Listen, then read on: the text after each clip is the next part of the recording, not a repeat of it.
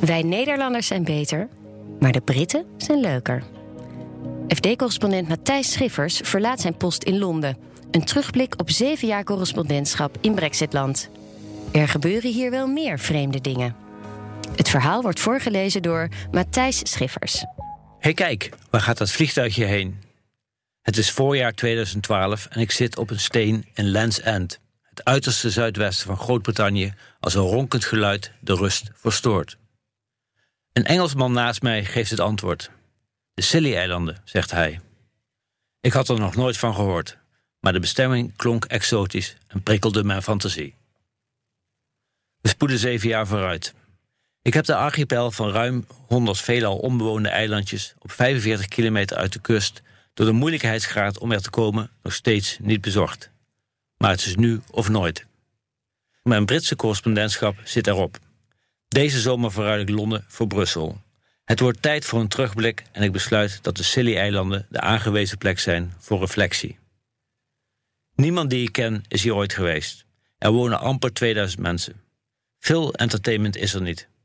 Vanuit St. Mary's, het grootste eiland, kun je boottochtjes maken naar de andere eilanden. En dat doen we dan ook. We, inderdaad, want ik ben niet alleen gegaan. Roderick, een Ierse vriend van me, gepensioneerd, wilde graag mee. In de jaren 70 woonde Rod in Derry, die Noord-Ierse grensstad die zo lang onrustig was vanwege spanningen tussen protestanten en katholieken.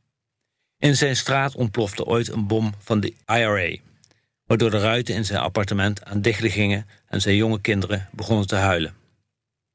Rod speelt graag gitaar en na een optreden in een pub in Derry legde iemand een hand op zijn schouders. Of hij even mee naar buiten wilde gaan. Daar stonden een paar duistere types, elk met een hand in de zakken.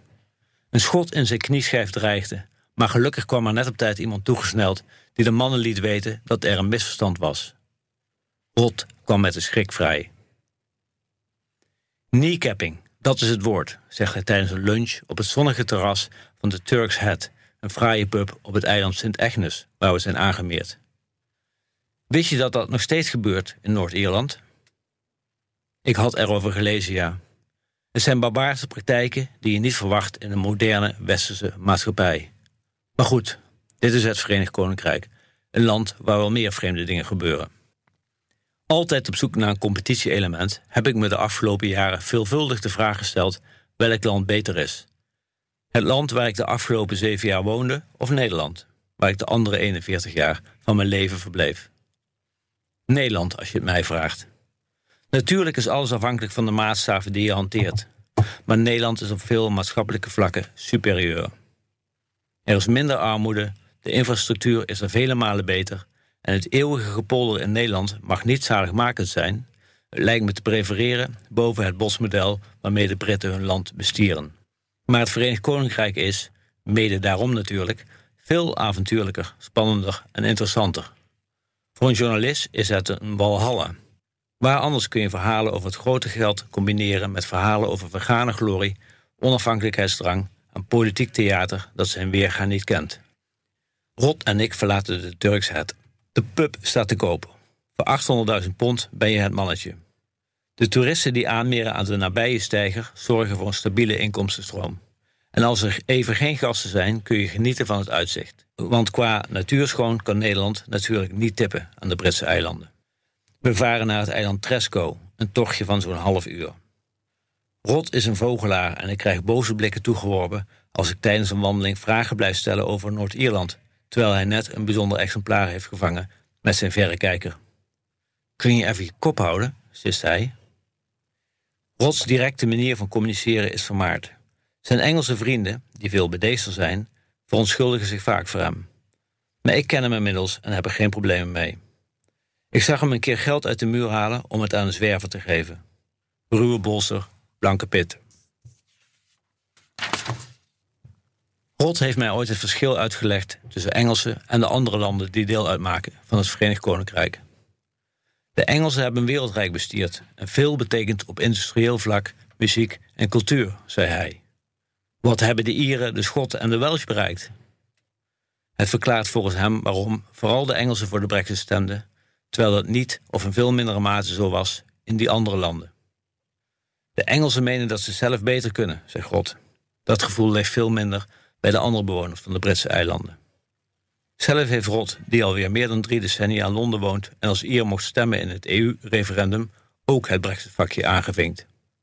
Zijn motief is me nooit helemaal duidelijk geworden. Het heeft iets met bureaucratie en geldverspilling van doen, geloof ik. Zijn veel jongere vriendin is er boos over. Thuis mag het onderwerp niet meer worden aangeroerd.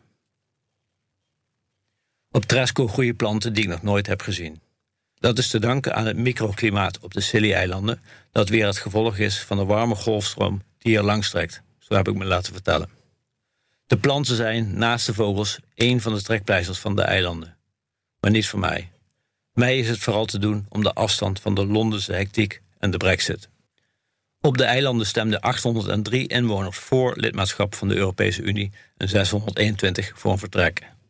In een winkeltje in Hugh op St. Mary's, onze basis, heeft een vrouw uitgelegd waarom de stemming afweek van die in Engeland als geheel en zeker van die in Cornwall, het nabijgelegen graafschap, waar 56,5% pro-Brexit was. Ik vermoedde dat het iets met de subsidies uit Brussel van doen zou hebben, want ik zie het EU-embleem op veel gebouwen staan. Maar ik vergiste me. Buitenlanders, zei de vrouw. We hebben ze nodig. Wie anders houdt onze horeca draaiende? Het is dat we er zelf over begonnen. Anders was het gesprek met de vrouw in het winkeltje nooit op de brexit uitgedraaid. De brexit is hier ver weg en dat is fijn. Het thema is mijn correspondentschap gaan domineren. Aanvankelijk was dat leuk. Ik vond het interessant te onderzoeken wat de voedingsbodem is voor de stem tegen het establishment, wat de stem voor de brexit natuurlijk ook is. Inmiddels is dat klip en klaar. De politici in Westminster hebben zichzelf de afgelopen jaren te kijk gezet.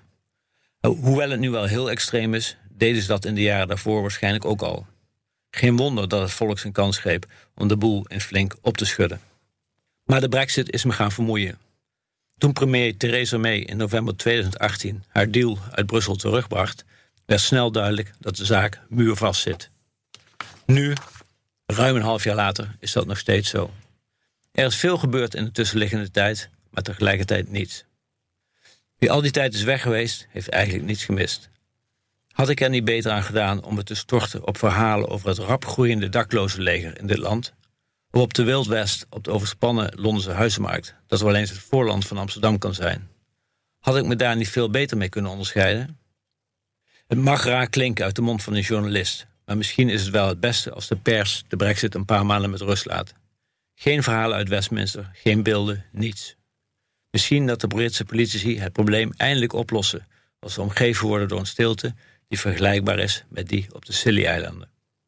Er zijn mensen die denken dat het Verenigd Koninkrijk na deze episode nooit meer hetzelfde zal zijn. Maar daar ben ik niet zo zeker van. In wezen zal er weinig veranderen, vermoed ik. En ik weet ook niet of dat heel erg is. Veel Nederlanders vinden de Britten leuk, omdat ze zo raar en zo anders zijn. Maar ze vinden de keuze voor de brexit stom en ergerlijk, terwijl die nu juist de ultieme uiting daarvan is. Ook ik heb de Britse excentriciteit en de maffe gebruiken en regeltjes die daarbij horen soms vervloekt. Maar ik ga die missen. De dwarsheid, de eigenzinnigheid, de gelatenheid waarmee tegenslagen worden geïncasseerd, ook al hadden ze voorkomen kunnen worden, ik ga het missen. En natuurlijk de humor. Want wij zijn misschien beter, maar zij zijn leuker. Onze laatste halte voor we teruggaan naar St. Mary's, waar het vliegtuigje op ons wacht, is het eiland Bryhair. Van de Scilly-eilanden die we bezocht hebben, is dit de ruigste. Aan de noord- en westkust heeft de Atlantische Oceaan vrij spel. In een van de baaien huist een kolonie zeehonden. Rod vertelt mij dat hij binnenkort een hartoperatie moet ondergaan. Ik schrik. Maar hij heeft geen zin in sentimenteel gedoe. Hoewel de gammele Britse gezondheidsdienst, u weet wel, van die Brexit-bonus van 350 miljoen pond per week, hem enige zorgen baart. Een vriend van mij moest ooit met spoed onderzocht worden, zei Grot. Het was een nare ingreep met een slang die er van achteren inging. Vragen ze op een gegeven moment aan hem: Hoe voelt u zich, Mr. Jones? Zegt hij: Ach, het gaat. Met dien verstande dat ik Mr. Smith ben. Hadden ze dossiers door elkaar gehusseld. Ik weet niet of ik hem moet geloven. Maar dit is het Verenigd Koninkrijk. Er gebeuren heel wel meer vreemde dingen.